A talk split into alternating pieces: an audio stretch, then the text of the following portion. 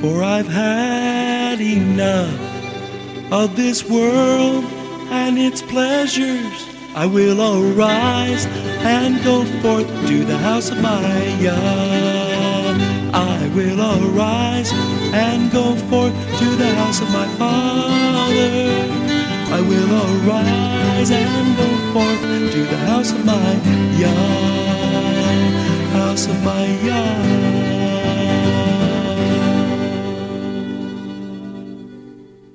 Shalom, and welcome to today's teaching on the Hebraic roots of Christianity, where we study first century Christianity and the faith that Jesus, whose Hebrew name is Yeshua, which means salvation, taught his disciples. And now, Hebraic roots teacher Eddie Chumney of Hebraic Heritage Ministries International. Shalom. I'm Eddie Chumney of Hebraic Heritage Ministries, and we welcome you to today's teaching on the subject, the themes of Sukkot. This is part one of the series.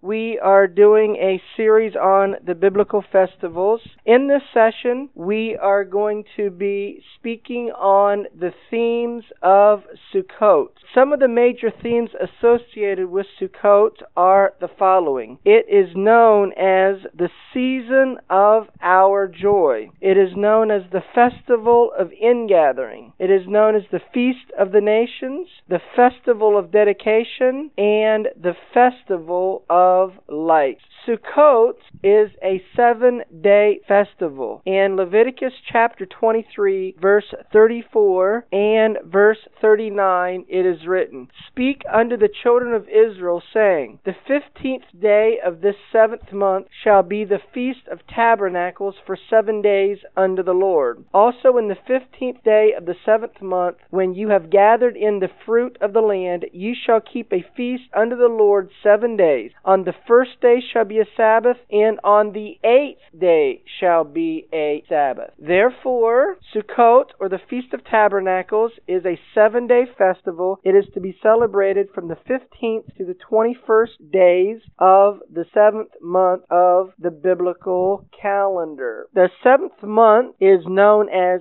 Tishrei on the Jewish calendar, and we're told that the fifteenth day of the seventh month is to be a Sabbath. It is really referred to as a high Sabbath, and the twenty-second day of the seventh month is also known as a high Sabbath, and the twenty-second day is referred to as the eighth day, and this eighth day is known as Shemini Atzeret, the eighth conclusion. What is a high Sabbath? A high Sabbath is a special designated Sabbath day by the God of Israel that is separate from the weekly Sabbath. A high Sabbath is known as a Shabbaton. It is the Strong's number seventy-six seventy-seven, and the fifteenth and the twenty-second days of the seventh month are designated by the God of Israel as high Sabbath. In Leviticus chapter twenty-three, verse thirty-nine, it says, "Also in the fifteenth day of the seventh month, when you have gathered in the fruit of your land, you shall keep a feast unto the Lord seven days. Keep the feast seven days." Then it says, "On the first day is the Sabbath, and the eighth day is a Sabbath." Keep it seven days, but on the eighth day is a Sabbath. The word Sabbath here is the Strong's number seventy-six seventy-seven. It is the Hebrew word Shabbaton, which is a high Sabbath. It's a Sabbath that is not a regular weekly Sabbath. In Leviticus chapter twenty-three, verse thirty-four, it says, "Speak unto the children of Israel, saying, The fifteenth day of this seventh month shall be a feast of tabernacles for seven days unto the Lord." The word tabernacles is the Strong's number fifty-five twenty-one. It is the Hebrew word sukkah. A sukkah is a tabernacle, a booth, a pavilion, or a tent. Sukkot is a festival where we are commanded by the God of Israel to dwell in sukkahs, or to dwell in booths. Leviticus chapter twenty-three, verse thirty-four and verse forty-two, it is written, "Speak unto the children of Israel, saying, This fifteenth day of the seventh month shall be the Feast of Tabernacles for seven days unto the Lord. You shall dwell in booths seven days. All that are Israelites born shall dwell in booths, or a sukkah. Sukkot is celebrated in association with remembering the historical Egyptian redemption, and specifically the wilderness journey. In Leviticus twenty-three verse thirty-four and then Leviticus twenty-three verse forty-three, it is written, "Speak unto the children of Israel, saying, The fifteenth day of the seventh month shall be the Feast of Tabernacles for seven days unto the Lord, that your generations may know that I made the children of Israel to dwell in booths when I brought them out of the land of Egypt. I am the Lord your God." So one of the reasons stated by the God of Israel of why his people is to celebrate the Feast of Tabernacles is so that we would remember that he brought the children of Israel out of Egypt, and when they were in the wilderness, they dwelt in booths. Sukkot spiritually is given so that we would understand and learn that we need to trust in the provision of the God of Israel. In Leviticus chapter eight, verses fifteen and sixteen, we're told a reason for the wilderness journey. It says, "Who led you through the great and terrible wilderness, wherein there were fiery serpents and scorpions, and drought where there was no water, who brought you forth water out of the rock of flint, who fed you in the wilderness with manna, which your fathers knew not, that he might humble thee, and he might prove thee, to do you good at your latter end." So we're to celebrate Sukkot to remember the wilderness journey, and we're told about the wilderness journey that it's a place of serpents and scorpions, and it's a place of no water, and it's there where the God of Israel gives a supernatural provision of manna, and he also brings forth water out of the rock. He does all of these things to prove to us that ultimately he is a God of mercy and compassion, and he shows us that if we are faithful in the wilderness, when he will then take us to the promised land. Sukkot is trusting in not only the God of Israel. When you trust in the God of Israel, you are trusting in the right hand of the God of Israel. And who is the right hand? It is Yeshua, the Messiah. In Psalm one eighteen, verse six, eight, fifteen, and sixteen, it is written, "The Lord is on my side. I will not fear. What can man do unto me?" It is better to trust in the Lord than to put confidence in man. That is the lesson of the Sukkah, is you need to trust in God and put your confidence in him. The voice of rejoicing and salvation is in the tabernacles of the righteous. And what's associated with the tabernacles of the righteous and his salvation there? The right hand of the Lord does valiantly. The right hand of the Lord is exalted. The right hand of the Lord does valiantly. So who is the right hand? It is Yeshua the Messiah. Sukkot is about trusting in the rock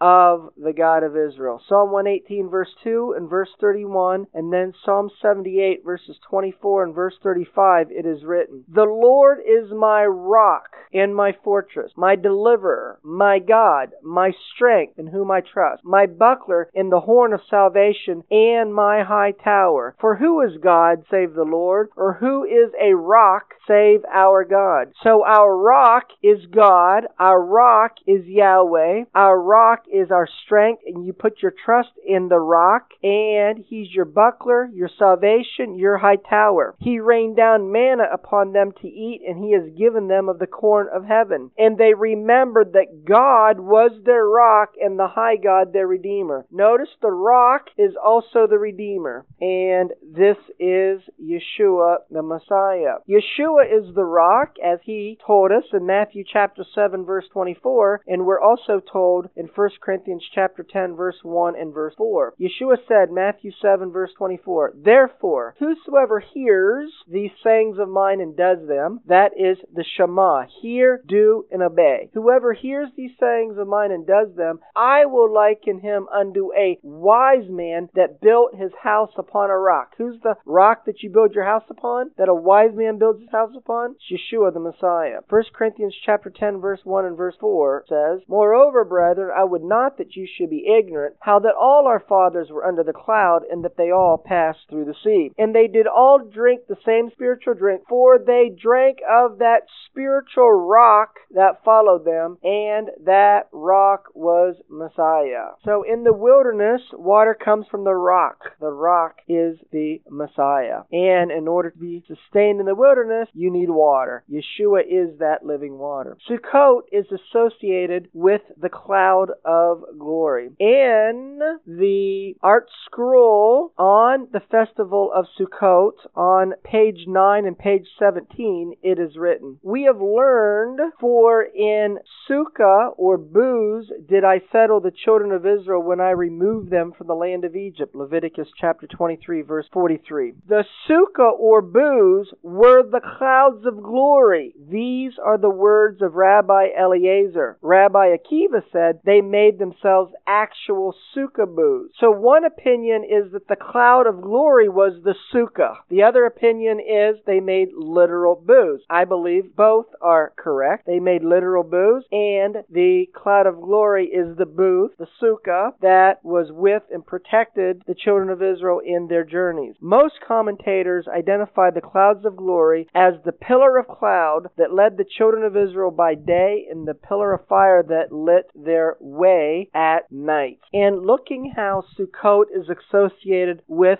the clouds of glory, in Isaiah chapter four, verse five and verse six, it is written, "And the Lord will create upon every dwelling place of Mount Zion." Remember, in our session last week, Mount Zion is the conclusion of the journey. So what do we see at Mount Zion? It says, "And upon her assemblies a cloud and smoke by day, and the shining of a flaming fire by night, for upon all the glory shall be a defense." So in Mount Zion, the conclusion of the journey, we see the sukkah, the booth, the God of Israel dwelling with his people. "And there shall be a tabernacle for a shadow in the daytime from the heat, and for a place of refuge, and for a covert from storm and from rain." So it's talking about the provision and the protection of the God of Israel when we dwell in Zion. He is our shield. Sukkot is associated with the cloud of glory, as we can see in Exodus chapter thirteen, verses twenty and twenty-one, and verse thirty-four. It says, "And they took their journey from Sukkot,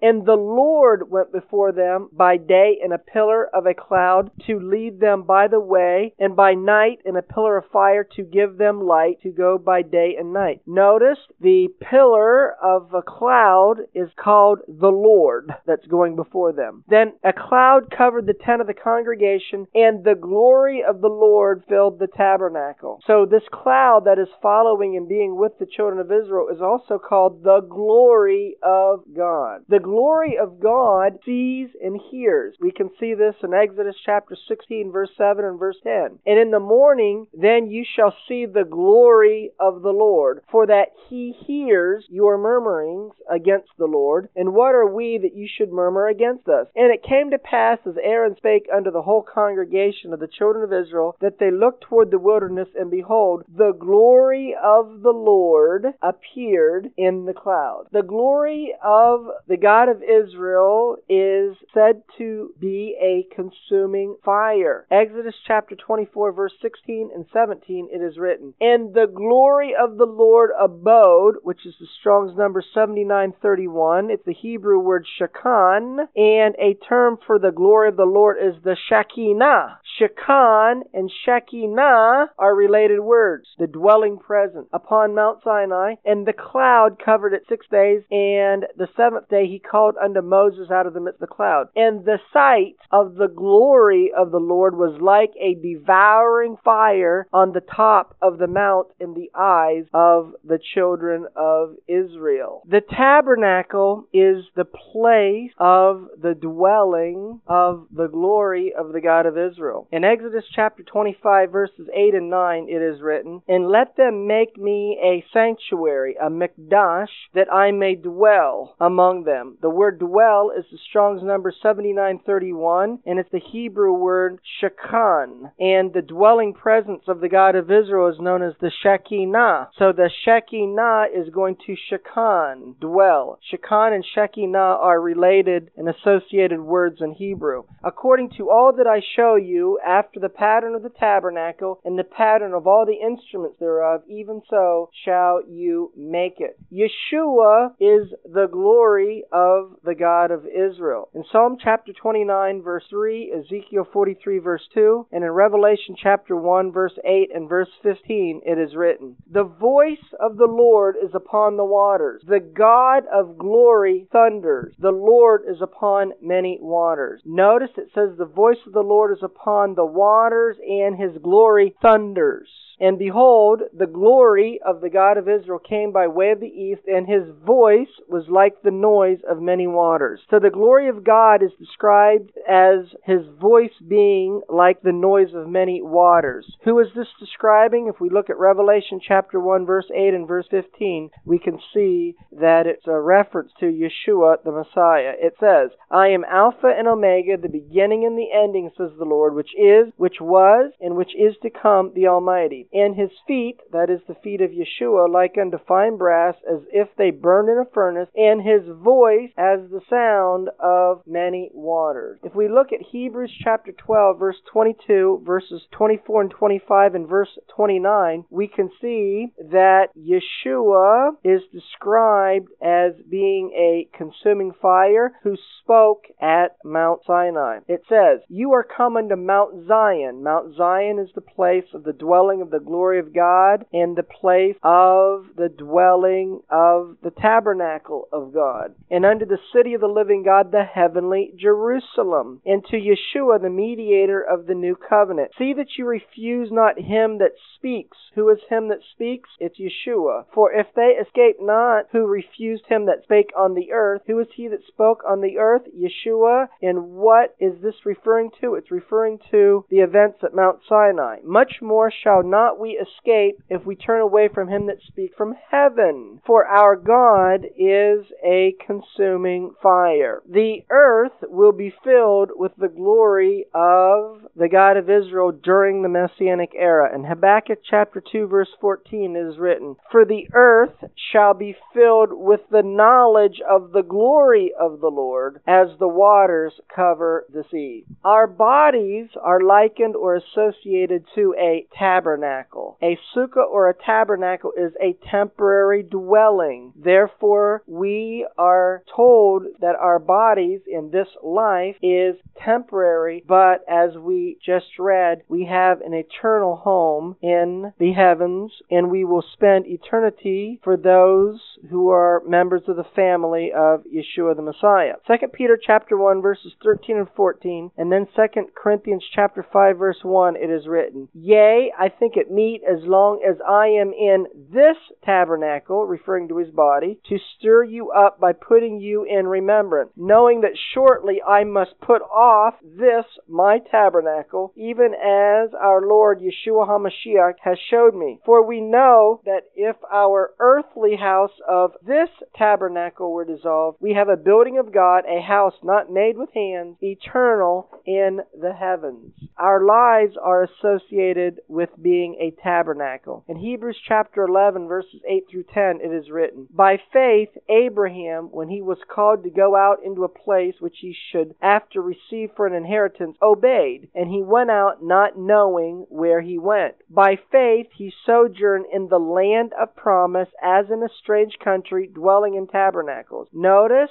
that when he was seeking the will and being obedient to the God of Israel, he dwelt in the land land of promise, and in dwelling in the land of promise, he dwelt in tabernacles. "For he looked for a city which has foundations, whose builder and maker is God." So Abraham, Isaac, and Jacob, in living in the promised land, physically dwelt in tabernacles, physically dwelt in tents or booths, but spiritually they were looking to be obedient and do the will of the God of Israel. So that's the city that they looked look for, which has a foundation, whose builder and maker is God. During Sukkot, in traditional Judaism, there is a reading from the book of Ecclesiastes. And what is the association with Sukkot and the book of Ecclesiastes?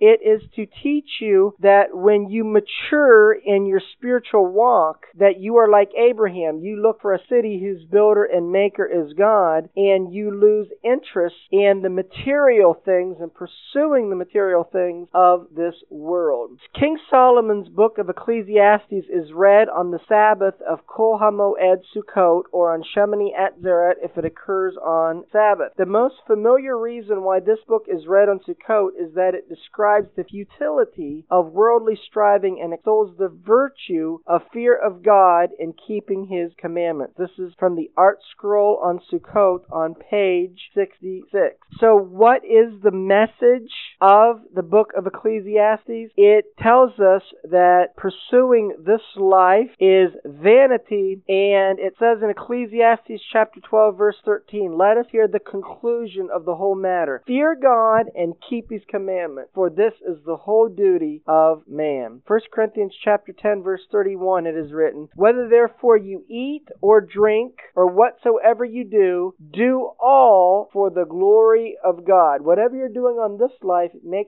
sure it is for the purposes of the kingdom of God. During Sukkot, you are to take of four species. In Leviticus chapter twenty-three, verse thirty-nine and verse forty, we are told about this. It says, also in the fifteenth day of the seventh month, when you have gathered in the fruit of the land, you shall keep a feast unto the Lord seven days. On the first day shall be a Sabbath, and on the eighth day shall be a Sabbath. And you shall take you on the first day the boughs of goodly trees, branches of palm trees, and the boughs of thick trees and willows of the brook, and you shall rejoice before the Lord your God seven days. So these things which we are to take during Sukkot are known as the four species. What is the spiritual meaning of these four species? They represent four kinds of servants unto the God of Israel. In the Art Scroll on Sukkot on pages thirty-one and thirty-two, it is written, Israel has many kinds of people. The four species symbolizes them all. The etrog is a desirable food containing both taste and pleasant aroma. It